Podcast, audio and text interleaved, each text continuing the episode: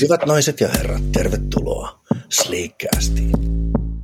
Sleekcastin kakkoskaudella haastateltiin suuria IT-johtajia ja ajattelijoita. Heiltä kysyttiin oman firman perustamisen tarinavinkkejä yrittäjyyteen ja fiilikset IT-alan tulevaisuudesta. Me Jussin kanssa ollaan nyt näitä jaksoja kuunneltu ja tämä sisältö on niin timanttista, että tehtiin tällainen yhteenveto, että mitä meillä jäi näistä jaksoista mieleen ja sillä myös kannustetaan teitä rakkaat kuulijat kuuntelemassa sellaiset jaksot, mikä sieltä on vielä jäänyt väliin. Toisena äänenä linjalla Jussi Riihelä. Moi. Morjesta, morjesta. Me räpattiin nämä nyt sillä että ensin käydään läpi isot pelurit, Vincent Kofore ja Uniki, ja sen jälkeen tulee Vitted, eli ex-talented, freelancer-välitys siellä liimana välissä ennen kuin päästään hekumallisiin provisiopalkkayrityksiin, Sysart Compala, Bradley's Digital ja Mavericks. Sitten tuodaan ulkomaalaista näkemystä Software Sauna ja East, ja sitten osoitus tuoreemmasta yrittäjyydestä pisteenä in päälle. Katsellaan vähän, että mitä identi on Joonas jutska. Mutta ensin hypätään isoihin pelureihin. Mikko Kuitunen,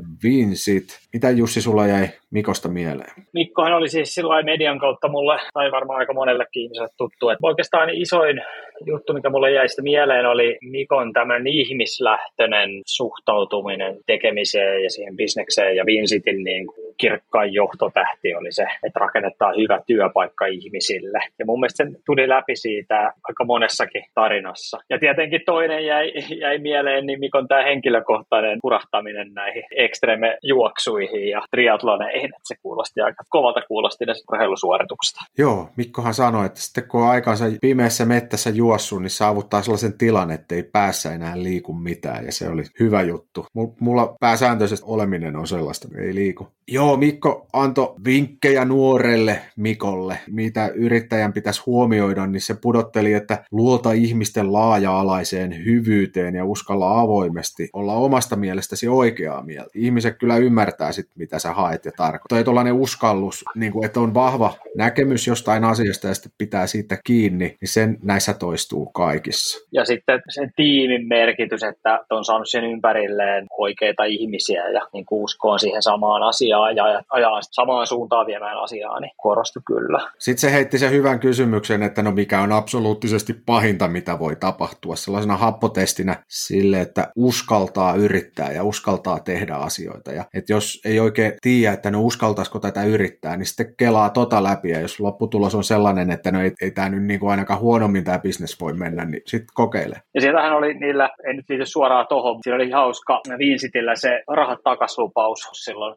ja taitaa edelleenkin olla, että jos asiakas ei ole tyytyväinen, niin rahat takaisin. Ja mä voin kuvitella, että siinä vaiheessa, kun Vincentkin lähti liikkeelle, niin maailma oli aika erilainen ja softaa ehkä osattu ostaa ihan samalla lailla tänä päivänä, että miten ehkä vaikea se tilanne on ollut ja miten paljon tuommoiset ideat on auttanut siinä. Joo, Mikkosta itse kuvasi, että se oli 2008, kun tuli taantuma ja isoin asiakas putos firmalta pois. Oliko se Vincentti silloin vuoden ikäinen? Ja sitten ne innovoi, että mitä ihmettä tässä voisi tehdä ja siihen aikaan elettiin vielä sitä sellaista klassista, että myydään kiinteihintainen projekti ja kustaan se ja sitten tingataan jatkoa. Et silloin oli se kova tutkimus projektihallinnassa, sitä nyt aina vaan referoidaan, mutta ei se ihan pidä paikkaansa, että kaksi kolmasosaa ITO-projekteista epäonnistuu. Ja sitten ne oivalsi, että hetkinen, että myydään rahat pois takuun, että lähdetään tekemään ketterästi ja jos ei tule sitä, mitä luvattiin, niin sitten asiakkaan ei tarvitse maksaa. Ja se käänsi sen koko näkökulman siihen. Tavallaan niin kuin oivallettiin tuoda ketterä kehitys aika aikaisessa tässä vaiheessa alalle. Joo, kyllähän Viinsit ja Kohore ja monet muut yritykset on ollut isosti mun mielestä niin kuin muuttamassa suomalaista markkinaa niin kuin monessa mielessä sekä työntekijäsuuntaan että sinne sitten ostavaan asiakassuuntaan, että miten sitä kannattaa tehdä ja ei ostaa. Se oli jotain kesäkuuta, kun me Mikon kanssa jutskattiin, niin sen jälkeen tuli nyt tämä Bilot-kauppa, että Bilot sulautui Vinsittiin. Sen myötä Vinsit ei mun mielestä ole tullut vielä viimeisimpiä lukuja, missä olisi tämän fuusioidun firman luvut, mutta mutta voisi alkaa menee jo 100 miltsiä vuosiliikevaihtona rikki, että se alkaa olemaan niin kuin tosi iso firma, komeeta. No niin, sadasta miltsistä päästään irti. Koforelta tuli just ensimmäisen kolmen kvartaalin osavuosikatsaus ja siellä tuli sitten jo 100 miltsiä rikki tälle vuodelle. Niin tällä aasin sillalla Timur Kärki, Koforen legendaarinen jo ex-toimitusjohtaja, nykyinen hallituksen puheenjohtaja. Mitä jäi Timurista mieleen? Mulla tuli Timurista mieleen siis tämmöinen, Intissä oli joskus yksi niistä johtamisen kulmakivistä tämä inspiroiva tapa motivoida, niin mun Timurissa on hyvin vahvana tämmöinen niin visio ja luo sellaista, inspiroi ihmisiä ympärillään. siitä viestistä ja siitä juttelusta mulle ainakin tuli sellainen. Toinen, toinen oli se, mitä tuossa sanoin, niin se, että tosi hieno tarina ja sitten Timuri muisti kiitellä näitä, jotka oli alkuvaiheessa häntä sparrannut ja sitten tätä al- alkuajan tiimiä, tai oli mukana silloin siinä äh, alkuvaiheessa luomassa sitä yritystä, minkälaiseksi sitten tuli. Ja sitten ne myös ne alkuvaikeudet, tuota voi käydä kuuntelemaan sitä jaksosta, mitkä ne vaikeudet oli silloin alussa, että kyllä ne, mä uskon, että sellaiset haasteet vähän karaisee sitä ydintä tuo sitä esiin. Timur antoi yrittäjälle neuvon, että kannattaa nauttia kyydistä kunnioittaa vuorovaikutusta, energisoida ja energisoitua, niin energia tavallaan kuvaa sitä Timuria tosi hyvin ja sellainen positiivinen osa sanottaa asian kuin asian sillä että sitä vähitellen alkaa tuulettelee ja painaa vaan enemmän kaasua. Hieno taito. Sitten itselle oli kiva kuulla, että minulla pitkä perspektiivi tästä IT-alasta yleensä ja konsulttibisneksestä, että kuinka ne asiat, jotka ehkä itse, tai nyt tuntuu, että on taas pinnalla, niin on, on ollut siellä niin aaltoillut pinnalle ja taustalle pidemmänkin aikaa, että sillä ei varmaan loppujen lopuksi sitten vähemmän sellaisia asioita, mitkä niin oikeasti mullistaa tekemistä. Vincent ja Kofore on hyviä esimerkkejä näistä Great Place to Work-kisan voittaneista, pienestä vähitellen keskikokoiseksi ja jopa suureksi kasvaneista IT-taloista, jotka muuttanut tosi vahvasti IT-markkinaa Suomessa viimeisen 15 vuoden aikana.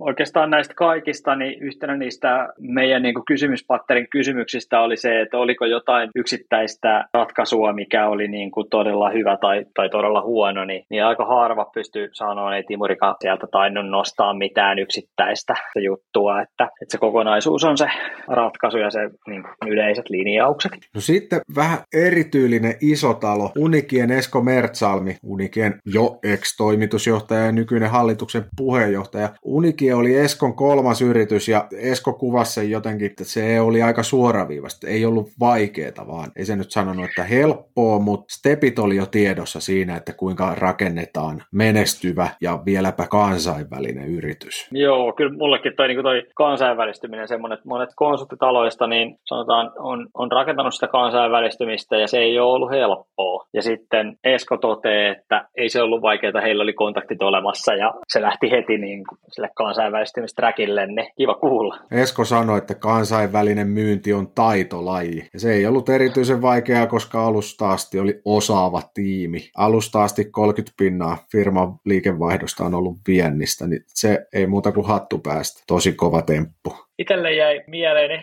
pienenä uutisenakin oli se, että miten vahva se kuitenkin on se tavallaan autoiluun liittyvä teknologiajuttu Unikiella ja itse ajavat autot, niin kuin tämä puoli. Että tokihan ne käyt, on sitä markkinoinnissa käyttää, mutta että se on niin kuin tavallaan ihan siinä koressa jäi mieleen. Ja toki sitten niin kuin Eskon persoonasta jäi mieleen, että on hyvin vahva, niin kuin oli selkeästi niin kuin myynti, myyntitaustaa, sanotaanko näin, ja autourheilutausta ja rakkaus autourheiluun ja myös niin kuin pyöräilyyn, että, että jäi mieleen. Että. Myös sitten se viestikepin vaihto Eskolta Seppo Kuulalle, joka hyppäsi toimitusjohtajaksi, niin se oli niin kuin laskemoitu askel skaalautumisessa. Seuraavaan koko luokkaan siirtyminen vaatii erilaisia rakenteita ja niiden rakentamiseksi erilaista kokemusta. Seppohan se on ollut Siilin ja Enfon toimarina. Se oli kanssa hieno liike. Tavallaan, ettei kuvitellakaan, että pysty sitten tekemään kaiken, vaan sit tavallaan heijasteli sitä samaa ammattitaitoa tai osaamista. Että osaava tiimi, mm. ja sitten kun ei tiimissä enää osaaminen riitä johonkin asiaan, niin vähän muutetaan tiimin kokoonpanoa ja jatketaan tekemistä. Ja varmasti niin kuin voin kuvitella, että on vaikea tavallaan päästä tai siirtyä siirtyä taustalle sitten. Mutta siinä varmaan se ymmärrys, että tällä perustajatiimillä oli se alun visio kirkkaana ja miten pitää tehdä, mutta sitten kun yrityksessä on satoja henkilöitä, niin vaaditaan vähän erityyppisiä johtamistaitoja ja niitä on ehkä muilla vahvemmin. Esko nyt perään kuulutti vielä, että Suomessa olisi tilaa ja ideoita uusille firmoille, uusille teknologiafirmoille, että sit pitäisi vaan lähteä tekemään, pitäisi uskaltaa puhua sellaista suomitalkoista, että he on nyt pyrkinyt unikiellä näyttää esimerkkiä, että siinä on tavoitetta, että Suomi Suomi maailmankartalle. Ja tavallaan niin kuin yrittäjänä se korosti paitsi itse tuntemusta, niin myös vastuuta niin tuossa tulee toi upeasti tuollainen yhteiskunnallinen vastuu yhtenä peruskivenä tuollaisesta isosti mm. tekemisestä. Aika siistiä. Niin oli, joo, toi, että niin kuin tavallaan viennin kautta auttaa Suomeen yhteiskuntana ajatus, niin se oli ihan niin kuin itselle tosi tärkeä kanssa, tai tommonen, ymmärrän kyllä, kyllä tuon. Sitten meillä oli tässä liimana välissä ennen provisiopalkkafirmoja, niin Harri Sieppi Wittediltä Witted oli aiemmin Talented-niminen firma, joka välitti freelancereita ja sitten kun Talented meni pörssiin, niin se rebrändättiin Wittediksi ja siinä myös fuusioitiin sitten siihen tytäryhtiöitä, kuten esimerkiksi Mavericks, mikä tuossa kohta esitellään. Harrista No se pörssiin meno oli tosi tuoreena pinnalla silloin alkukesästä, kun Harrin kanssa jutskattiin. Ja siinä ehkä heijastelikin siinä Harrin sanotuksessa tämmöiset komponentit niin kuin kasvu, että yrityksen pitääkin kasvaa, koska silloin se tarjoaa enemmän mahdollisuuksia sekä työntekijöille että asiakkaille. Sitten Harrilla oli sellainen näkemys, että markkinassa keskikokoiset firmat ei oikein pärjää, että joko ne, niille tapahtuu aina. Että on pieniä yhtiöitä ja isoja yhtiöitä, mutta niin kuin jos, jos löytää itsensä keskikokoisena, niin että asialle kannattaa tehdä jotain, niin kuin Vitted on tehnyt. Ja sitten tässä pörssilistauksessa yksi tarina oli, että Talented kautta Vitted olisi halunnut fuusioitua jonkun muun firman kanssa, eli toisaalta ostaa ulkopuolisen firma, mutta siihen kaupankäyntiin tarvitaan valuuttaa, ja paras valuutta on pörssilistattu osake. Pian tuon pörssiin menon jälkeen Vitted ostikin tuollaisen Nexec-nimisen firman, ja kauppahinnasta 91 prosenttia maksettiin osakkeet. Kyllä ihan sitä tarinaa kävellään, mitä saarnat Mulla tulee mieleen, että niin Skarppi, Skarppi niin kuin oikeastaan kaikki, joita me haasteltiin. Omalla tavallaan rento henkilö ja sitten avoin, avoin kommunikointi ja näin. Mulla jäi itselle siis mieleen siitä, että oli tosi vahva sellainen markkinanäkemys, että miten markkina tulee kehittyä, joka oli siis sillä lailla aito, että sitä pystyy niin kuin ottaa vastakkaisenkin näkemykseen. Se on, se on ihan mahdollinen myös. Ari oli sitä mieltä, että keskisuuret Great Place to Work-yritykset, niin kuin Reactor Futuris ja Vincent Solita Kofore on, on on opettanut näitä asiakasyrityksiä tekemään sitä softaa, miten modernisti tehdään softaa, mutta myös niin kuin ostaan sitä ja rakentaa sitä omaa organisaatioa ja haastaa sitä asiakkaan omaa organisaatiota, jos se haluaa palkata. Täällä on ammattilaisia, niin minkälaisiin asioihin pitää kiinnittää huomiota. Ja myös sitä kautta, sen ostamisen kautta, niin vahventaa sitä tiimiä yksittäisillä konsulteilla, että ei välttämättä tarvitse niin kokonaistoimitusta ostaa projektia. Siihen viittasi vahvasti petsaa mun mielestä, ja tota, se on mun mielestä ihan validi mahdollisuus niin kuin tulevaisuuden skenaario. Ja toinen, mikä jäi, niin ehkä vahviten tuli Harrilta Talent War-näkemys, että ne tulee pärjään tässä IT-alalla tulevaisuudessa, joka pystyy houkutteleen parhaat tekijät itselleen. Mä oon kanssa itse ajatellut jotenkin niin kuin yksilön näkökannalta, että IT-ammattilaisella usein se työ aaltoilee sillä että se menee joko niin kutsuttuun tuoteyritykseen, jonkun ison yrityksen IT-osastolle tekee jotain siihen yritykseen liittyvää. Sitten kun sitä on aikansa kattellut, niin sitten IT-ammattilainen menee konsultiksi. Nyt sitten pandemia pakotti kaikki firma panostaa enemmän digitalisaatioon, koska piti saada etänä tekeminen ja etänä näkyminen kuntoon. Ne firmat, jotka oli verkossa pärjäs ja muuten ei sitten pärjännytkään, pakotti firmoja jollain tavalla satsaan siihen IT. Sitten se lisättynä siihen, että nämä Great Place to Work-talot on opettanut firma tekee ITtä fiksummin. Ja nyt sitten firmat satsas siihen, että sitten tuli kilpailuetu, että ne omat IT-osastot on kasvanut, jolloin voi ajatella, että se insourcing on tällä hetkellä muodissa, mutta se ei jollain tavalla näy tuossa konsultoinnin määrässä yhtä, että konsulttitaloille on koko ajan enemmän työtä. Tuntuu, että IT-ala kokonaisuudessaan tämä digitalisaatiohumppa vaan kasvaa. Se ei ole keltään pois. Ja tämä luo nyt sitten sen talent warin, että IT-järjestelmiä tehdään tällä hetkellä enemmän kuin ikinä ja sen takia on kovista osaajista pulaa. Mun mielestä toi linkkaa siihen, mitä Timur sanoi tuosta samasta, että samaan tavallaan virtaa tuotetaloihin, virtaa konsulttitaloihin on, on niin kuin puhuttu vuosikausia, mutta kuitenkin on aina tarvetta sille ikään kuin ulkopuoliselle osaamiselle, että joko se teknologia muuttuu tai business muuttuu, joko se ihan vaan niin kuin kasvaa niin nopeasti, että ei saada rekryn kautta tai, tai sitten halutaan tuoda jotain sellaista osaamista, mitä nykyisessä tiimissä ei ole. Maailma muuttuu sillä, että tarvitaan sitä osaamista. Kysyntä käytännössä kuitenkin on vain kasvanut.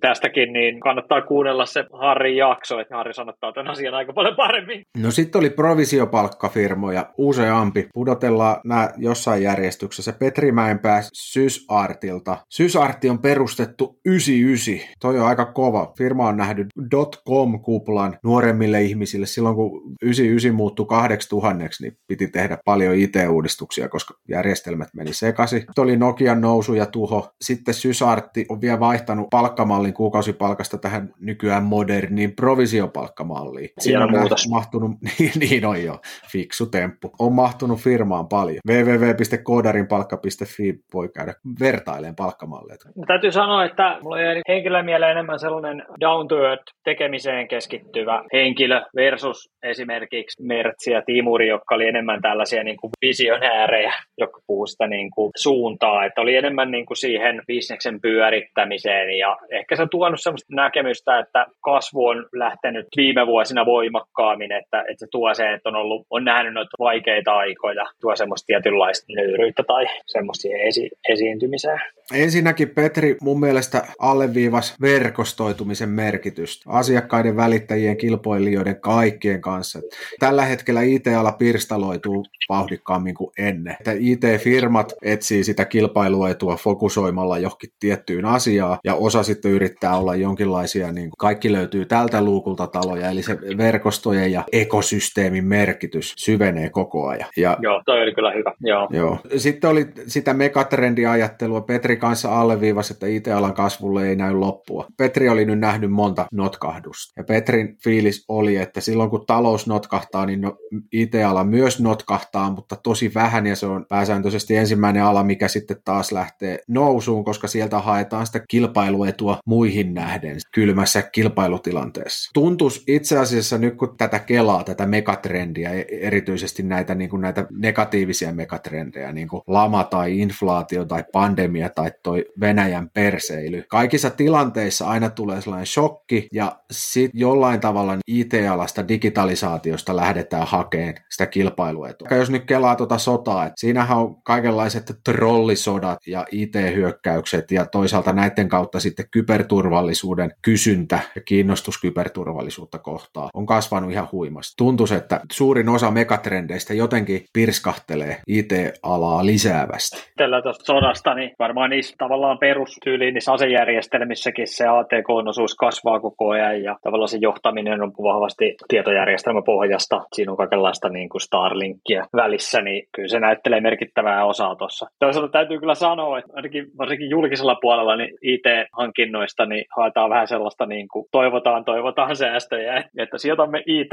toivomme sillä 30 prosentin säästöjä kuluissa. Mertsalmi totesi, että viimeaikaiset mustat joutsenet, kuten pandemia ja sota, ovat korostaneet tietotekniikan merkitystä tilannekuvan, turvallisuuden, viestinnän ja päätöksenteon apuvälineenä. On toi niin helppo tavallaan yhtyä tuohon megatrendiin, että jos sä mietit jotain mitä tahansa yritystä, joka tekee jotain, että jos sun pitäisi painaa lisää kaasua, että millä sä haet sitä kilpailua tuo kilpailijoihin nähden, niin kyllähän se aika monesti on se, että sä koetat tehostaa niitä omia prosesseja tai luoda jotain lisäarvoa asiakkaalle, ja se on monesti digitalisaation kautta. Kyllä se on niin kuin...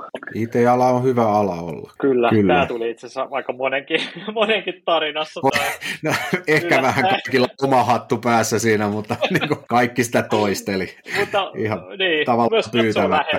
No sitten toinen provisiopalkkafirma Kompile, siellä oli Ilkka Saunamäki, ja tässä Ilkan tarinassa toistui vähän sama kun Unikiella Esko antoi viestikapulan Sepon käteen, eli oli lähdetty skaalaamaan yritystä, niin Ilkkahan oli tullut Kompilelle skaalaamaan sitä. Hänellä oli osaamista isosti tekemisestä ja hän oli nyt sitten Kompilella niin kuin näyttämässä, että kuinka tehdään isommin. Ja kyllä selkeästi varmasti toi sellaista niin kuin ison organisaation niin kuin johtamiskokemusta. Ja sitten mielenkiintoisesti nousi kestävä ohjelmistokehitys sieltä teemana. No toi inhimillinen puolihan nyt on paljon puhuttu IT-alalla ja yleensäkin nyt työelämässä tällä hetkellä, mutta se tekninen, taloudellinen, sosiaalinen, eko, ekologinen puoli, että tuossa on aina välillä väläytelty niitä arvioita, että paljonko niin kuin ATK-pyörittämiseen menee maailman energiasta, niin ne arviot vaihtelee, mutta ne luvut on yllättävän isoja. Tykkään kanssa sitä Kompilen kestävän ohjelmistokehityksen ideasta. No jos ton ajattelee, että se on tekninen kautta taloudellinen se, että voi voi kun menee sähköön, no ekologinen kanssa. Mutta mm. sitten siellä oli niitä muita tulokulmia, eli sosiaalinen ja inhimillinen. Eli tämähän on vähän sama kuin keskusteltaisiin, että no Suomi säästäisi paljon sähköä, kun lyötäisiin vaan lämmöt poikki joka paikasta, mutta se olisi aika epäinhimillistä. ITn kanssa on vähän sama juttu, että jossain vaiheessa valtaosa siitä ITstä on elämänlaatua joko takaavaa tai elämänlaatua lisäävää. Sitä ei tavallaan voi viedä poiskaan. Se on osa tätä meidän sosiaalista rakennetta, jolloin sitten sitä pitääkin vaan lähteä jollain tavalla tekee fiksummin. Huomioidaan se ekologinen vaikutus. Teollisuus on nostanut taloutta ja no, kämpän lämmitys on aika sellainen, eihän täällä asuttaisi, ellei kämppiä lämmitettäisi, mutta kämppien lämmittäminen vie energiaa, eli se on tavallaan ekologisesti haitallista. E- eihän tällaista vastakkainasettelua tehdä. Tiettyjen asioiden kanssa sitä tehdään. IT on yksi tai liikenne voi olla yksi. Liikenne on ihan välttämätön juttu kaikkialla, mutta no Suomessa suurien etäisyyksien maassa sitä silti vastakkain asetellaan, että no mitäs jos liikuttaisiin vähemmän. Tällaisia paradokseja, ei mulla näihin mitään ratkaisua, mutta IT on samanlainen. Vaalit on tulossa, ootko tuota, menossa ehdolle? Tuliko sellaista pääministeritasosta kamaa, että mitä olet mieltä? Minä en varsinaisesti ole mitään mieltä. Joo, ei nyt, en nyt kommentoi mitenkään. Se yksi juttu, mikä tuli vielä Kompille Ilkasta mieleen, oli se tavallaan se asiakastyytyväisyyden korostaminen ja se ajatus, että tyytyväiset työntekijät johtaa tyytyväisiin asiakkaisiin. Tuossa on muuten hei samanlainen polarisaatio kuin mitä mä nyt tuossa äsken tökin. Myynti tavallaan nähdään toisinaan IT-alalla sellaisena, että myyjä menee ja lupaa asiakkaalle kuun taivaalta ja sitten ne konsultit suolataan sinne sitten kattoon, että hei, että ei me nyt tällaisessa ajassa voida tuommoista tehdä, jos toi yleensäkään on teknisesti mahdollista. Keskustelu on vähän sellainen polarisoitunut, se on myyntiporras ja, ja sitten IT-duunariporras. Kompilella se oli ihan pyyhkästä, että se nimenomaan lähtee sieltä asiantuntijasta. Siellä oli muuten hei sellainen asiakkuudenhallintamallikin, että myyjä piti huolta siitä omasta asiakkuudesta. Eli ei ole sitä sellaista klassista perävalomyyjää, että se käy asiakkaalle lupaamassa kuun taivaalta ja sitten kilauttaa purjevenen bonuksen ja lähtee sitten Kroatiaan purjehti. Ei vaan se, se on siellä sitten huolehtimassa, että se asiakkuus menee niin kuin on luvattu. Kohta päästään Aasinsillalla sinne Kroatiaan, mutta ei vielä. No, no sitten Bradley's Digital Marko Mustanoja. Ykkösenä jäi mieleen se, että juoksen ilman paitaa talvella, joka oli aika, aika hurjan kuulosta tavaraa. Mutta siis oikeasti niin Bradley's Digital eroaa aika monesta firmasta, mikä meillä tässä oli haasteltavana, niin sillä, että on niin kuin lähtenyt kaveriporukalla lähtenyt itselleen työpaikkaa ja eikä ole niin iso kasvua haettu siihen. Kestää nyt vasta viime aikoina, Marko taisi siinä mainita, että hän on niin kuin toimitusjohtajana tehnyt sata pinnaa laskutettavaa työtä niin kuin ihan tähän, näihin päiviin asti, että joka kertoo niistä prioriteeteista. Ja siellä tuli myös hyviä sellaisia niin kuin nyrkkisääntöjä, että loputtomalla etukäteissuunnittelulla asiat ei lähde liikkeelle. Asioita pitää edistää, että ne etenee. Ja monesti asioista ei tiedä, että meneekö ne hyvin vai huonosti ennen kuin niitä edistää. Ja se, se on nyt sitä sellaista ketterää ajattelua. Sitten megatrendin puolella Marko kanssa korosti, että IT-ala monimuotoistuu, mutta samalla sieltä tuli sitten sitä, että kasvu on hyvä asia yritykselle. Että kasvu tuo firmassa uudenlaisia haasteita, rooleja ja vastuita. Kivalla asinsillalla, että samalla lailla tässä ihmisenäkin kasvetaan vähitellen isompiin vastuisiin ja sitä tapahtuu myös yrityksellä. Että se, sillä yritykselläkin on jonkinlainen elinkaari. Ja, ja tavallaan ne omat tehtävät siinä muuttuu ja sinne syntyy niin kuin sisäisiä tehtäviä sitten. Toi muuten, pystyy toimia näin Toi varmaan selittää myös sitä, miksi tavallaan kun jutteli Timurin tai Mikon tai Eskon kanssa näiden niin kuin tuhannen hengen firman vetäjien kanssa, niin se näkemys oli niin erilainen, kun ne kulkenut sen polun niin paljon pidemmälle, että tulokulma on erilainen asioihin. Mä jotenkin koin, että niillä olisi kyllä ollut sellainen niin kuin vahva perustajan näkökulma. Ja niillä on jotenkin se yrityksen perus, että mistä ne rahat tulee, mitä siihen tarvitaan, että saadaan tehtyä, mikä on niin kuin olennaista. Ne oli hyvin kirkkaana mielessä. Tokihan se sitten niin kuin laajenee, se yritys kasvaa, että miten ne pystytään toimimaan menestyksekkäästi, niin se tulee paljon niin semmoisia vivahteita tai uusia juttuja, mitkä pitää ottaa huomioon. Mutta että mä, niin kuin, no, mä näin tuon vähän eri lailla. Kyllä, kannattaa kuunnella ne jaksot ja luoda oma mielipide. Sitten Maveriksin Jouni Jaakkola. Ai että, Maverikshan on tämän provisiomallin oikein suuresti tuonut julkisuuteen Suomessa. Tosi moni puhuu provisiopalkkamallista IT-alalla Maveriks-mallina. Mulla on tällainen tarina kerrottavana. Jouni oli a- aikoinaan Solinor-nimisessä firmassa. Kofore osti Solinorin vuonna 2018 Pekka Koskiselta. Sitten me oltiin juomassa Kofore Koforen kampin terassilla olutta ja pohdittiin Koforen suurta maailmanvallotusta. Ja sitten Jouni ei ollut ihan täysillä visioinnissa mukana ja silloin mulla tuli sellainen etiäinen, että nyt on jotain suuria suunnitelmia. Ja no sitten 2019 Jouni polkasi Maveriksin pystyyn, niin ei voi kuin onnitella. Ko- tosi kova temp, huima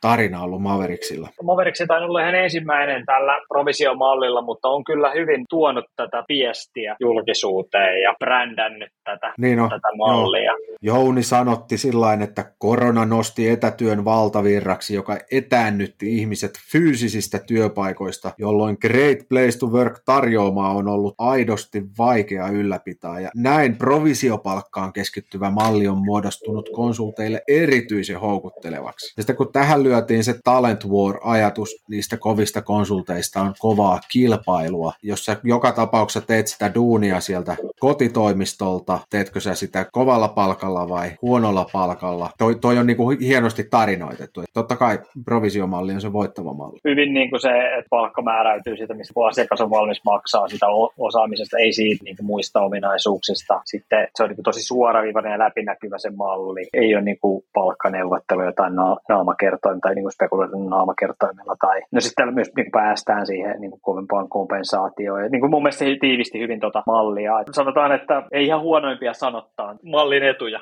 Onnistuneesti sanottaa asiaa, niin kummasti nousee pinnalle skenessä. Ihan ansaittu ykköspaik provisiofirmojen maine skenessä. No sitten oli erilainen näkemys. Oli pari firmaa Euroopasta. Ensin oli... Il... sillä veneellä Kroatiaa. Joo, Ilkka Niemi, Software Sauna Kroatia. Ilkkahan on järjestänyt niitä purjehdusseminaareja. Ei kun siis IT-alasta keskustelevia seminaareja, missä käydään myös purjehtimassa siellä Kroatian kerrassaan upeilla vesillä. Onko sä Jussi käynyt siellä paikan päällä? No, Kroatiassa käynyt ja Ilkan vieraanakin on ollut siellä. En ole käynyt kyllä purjehtimassa. Tämmöistä kunniaa ei ole vielä tullut. Mut, Työn alla Il- siis molemmilla. Ilkka on kova kaveri, se painaa sieltä Kroatiasta Pohjoismaihin pikkusen edullisemmalla hintapisteellä kovaa osaamista. Siinä on aika haastetta Kroatiassakin painaa noita, että on siellä kaikenlaista lainsäädännöllistä yllätystä tullut ja, ja tota, kuinka luoda sinne erottautumista paikallisista tekijöistä. Niin hattua pitää nostaa Ilkalle. Ja henkeä vereen on kyllä yrittäjä ja uskoo asiaan. Joo, Ilkalla oli taas se rohkeus siinä yrittämisessä, kun silloin oli joku kaveri, menestynyt yrittäjä. Että jos tuokin pystyy tuohon, niin kyllä minäkin. Et siinä oli ehkä sellainen niin kuin kavereiden välinen kilpailu, tai siis hänen päänsä sisäinen kilpailu jotain kaveria vastaan. Ja sitten semmoinen tavallaan suomalaisena aina mieltä lämmittää, kun kehutaan suomalaisen tapaa tehdä, mutta, mutta myös toisaalta, että vähän niin kuin Suomessa voisi joku kuvitella, että no mitäs me nyt täällä, täällä nyt vähän puuhastellaan ja kyllä ne muukin on tosi kovia. Ja Ilkka taas on kääntänyt sen suomalaisen työkulttuurin ja johtamiskulttuurin voimavaraksi. Kyllä, ja kilpailueduksi. Kilpailueduksi sinne Kroatian paikallisessa markkinassa. Kaikki se, mikä, mikä niin kuin hyvä, äh, luotetaan ihmisiin, on läpinäkyvyyttä, arvostetaan sitä työntekijää, matala hierarkia, välitetään palautet. Kaikki nämä on, niin, jotka on niin kuin suomalaisille, jos ei nyt itsestään selviä, niin ainakin aika paljon niin kuin pinnalla. Monet yritykset on niin kuin näissä hyvällä tasolla Suomessa, mutta se ei ole ihan sama tilanne sitten muualla. Podcastissa Ilkka vihjaili, että saunalla olisi joku aloittamassa Suomessa ja toi realisoitu elokuussa, kun Joona Komulainen aloitti Software-saunan Suomen liiketoimintajohtajana paikalliseen front officeen panostetaan, vaikka koodi on kansainvälistä. Sitten megatrendeistä tuolla ulkomaillakin tämä Venäjän hyökkäys on huomioitu, eli kun Venäjä, Valko-Venäjä ja Ukraina putos pois nearshoring-maista, niin kysyntä IT-ammattilaisille on kasvanut tuo Euroopassa. Ehkä voisi ajatella, että se tulee vähän jälkijättöisesti tänne Suomeen, että jos isot jenkkifirmat on aiemmin nearshorannut, offshorannut Ukrainasta, niin sitten se vähitellen se tekeminen valuu myös tänne Skandinaviaan. Ehkä tässä pikkusen nyt, kun vähän niin kuin himmataan investointien kanssa, varsinkin isoista jenkkifirmoista ja isoista kasvufirmoissa, niin se vähän pehmentää tuota vaikutusta, on niin kuin ihan omaa spekulaatio, mutta silti toi on mun mielestä merkittävä, koska onhan ne nyt Ukraina, valko ja Venäjä, niin siellä on tosi paljon IT-osaajia. Niin on. Joo. jos ne niin kuin putoo sitä markkinasta pois, niin pakkohan sen on näkyä. Jenkeistähän on klassisesti offshoreattu kautta nearshoreat Meksikoon ja Ukrainaa. Meksiko lienee aikavyöhykkeenä helpompi ja mä en tiedä mistä se Ukraina-linkki tulee. Jos tuohon sitten yhdistää vielä sen, että pandemia nyt opetti tekemään etänä ja remotetyö lisääntyi, niin sitten tulee päälle sitten tilanne, että joku suuri offshore-voima katoo kartalta, sitten sitä etitään vaan entistä paremmasta paikasta. Kyllä, si- kyllä. Sitten Timo Railo, silloin East-niminen firma Bulgaariassa. East on perustettu jo 2006 ja 2011 Timo muutti ensin Italiaa ja sitten Bulgaaria. Mulla jäi tästä eniten mieleen se, kun Timo sanoi, että tuossa noin vuoret, että siellä on kiva pyöräillä ja paikalliset viinit on hyviä. Ai vitsi, se jäi piikkinä lihaa. Sama Mulle on jäi Tampere, sama on tää Tampereen Pohtolassa. Voi kattella tonne sateiseen syksyyn. Mulla jäi itse asiassa toi sama mieleen, kuinka IT-ammattilaisen taivasta Bulgaaria on, niin hyvät mahdollisuudet harrastaa. Ja,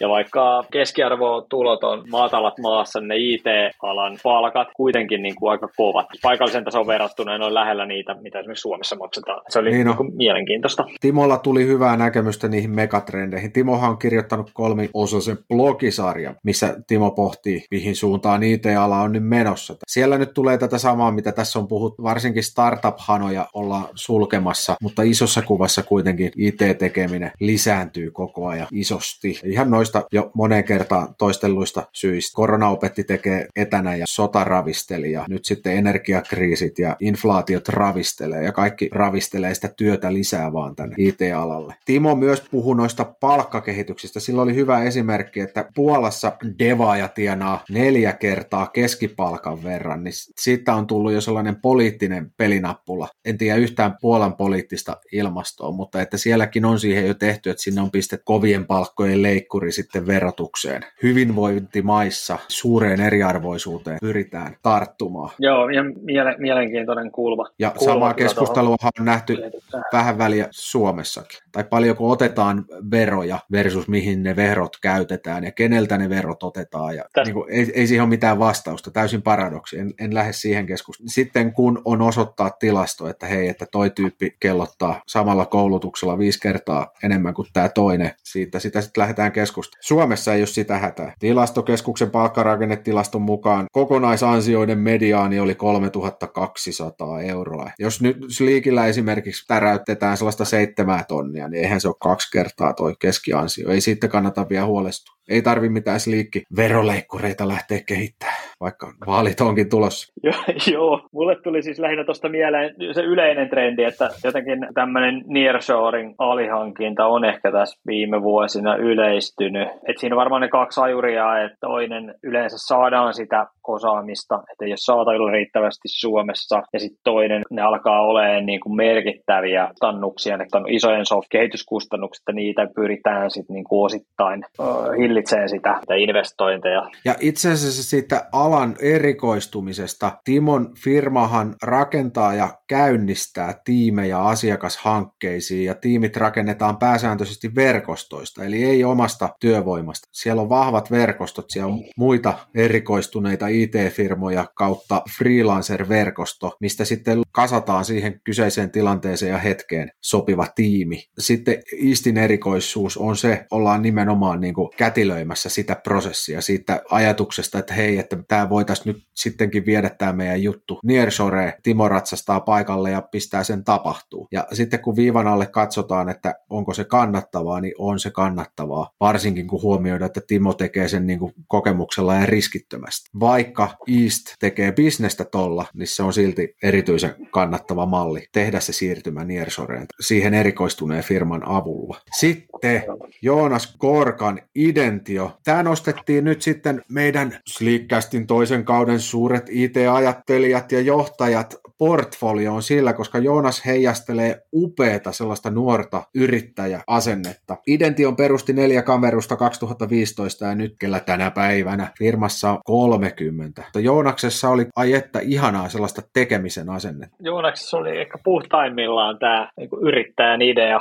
Et siellä oli just tämmöinen self-made kaveri, että mitenkä se Joonas se hienosti sanottiin, että turha niin kuin syyttää jotain valtioveroista tai jostain niin kuin työnantajamaksuista, että tämä homma on sun omissa käsissä, että tee enemmän liikevaihtoa, niin sitä kautta saat enemmän voittoa. Tai näin kannattaa kuunnella Joonas hienosti tiivisti. Joonaksella oli tällainen, ja Joonas on ehkä tunnettukin, että hänellä on vahvoja mielipiteitä ja vahva näkemys siihen hommaan. Ja sitten toisena osittain tuohonkin liittyen, että oli selkeä sellainen, että nyt niin kuin tehdään tämä juttu, vaikka ei ehkä ollut, tai niin kuin jälkeenpäin katsottua Joonas sitä reflektoi, että ehkä vähän tuli jotain niin kuin virheitäkin siinä matkan varrella tehtyä, mutta opittiin siinä ja vahva usko siihen omaan juttuun ja eteenpäin menemisen meininki. Joonaksen perhe muutti Neuvostoliiton hajottua Suomeen 91. Täällä lähdettiin rakentaa elämää uudestaan, niin ehkä siitä tulee vähän sellaista erilaista elämän asennetta, tekemisen meininkiä ja ei niin jäädä paikalle jurnuttaa. se, se, se, tausta sitä voi, ainakin se tuo sellaista särmää tuohon taustaan. Voihan olla, että se on vaan niin tekijätyyppi DNAsta.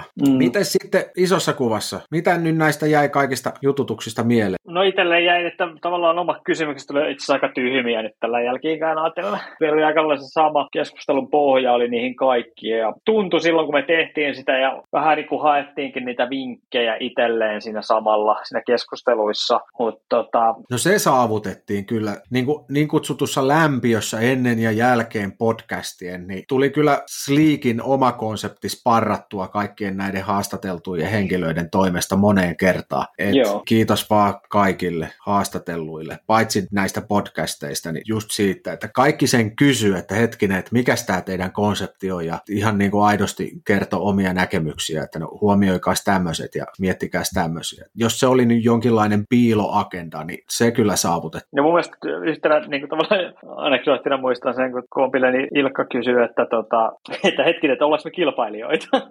että tavallaan tässä on aika samalla markkinalla toimitaan monenkin kanssa, mutta sitten kuitenkin niin semmoinen niin tsemppaava suhtautuminen ja asenne, että kilpailu on ikään kuin kentällä, mutta muuten niin kuin sparrataan ja autetaan toisiaan, niin kuin joka, että jokainen pystyy siihen parhaimpaansa. Ja toi on mun mielestä yleensäkin, no niin kilpaurheilussa kuin liiketoiminnassakin, että kun keskittyy tekemään sen oman juttunsa hyvin, sitten pääsee siihen omaan optimiin, mikä se sillä hetkellä onkin. Enempää ei oikein voi vaatiakaan. Toisinaan se oma optimi on sitten parempi kuin muilla sillä hetkellä kilpakehässä olevilla ja, ja sillä sitten pärjää. Se on niin kuin tärkeää ymmärtää kaikenlaisessa kilpailussa, että ei se, että yrittää estää muiden suorituksia, sillä ei pärjää kilpailussa. Semmoinen vielä pitää sanoa, että en, en tänä vuonna osallistunut mihinkään Nordic Business Forumeihin tai mihinkään muihinkaan näihin tai isompiin tapahtumiin, missä olisi merkittäviä puhujia ollut, niin kyllä nämä on mulle korvannut kaikki ne inspiraatiota tuovat puheet ja keskustelut, mitä mahdollisesti niissä on ollut, niin podcastien keskustelut.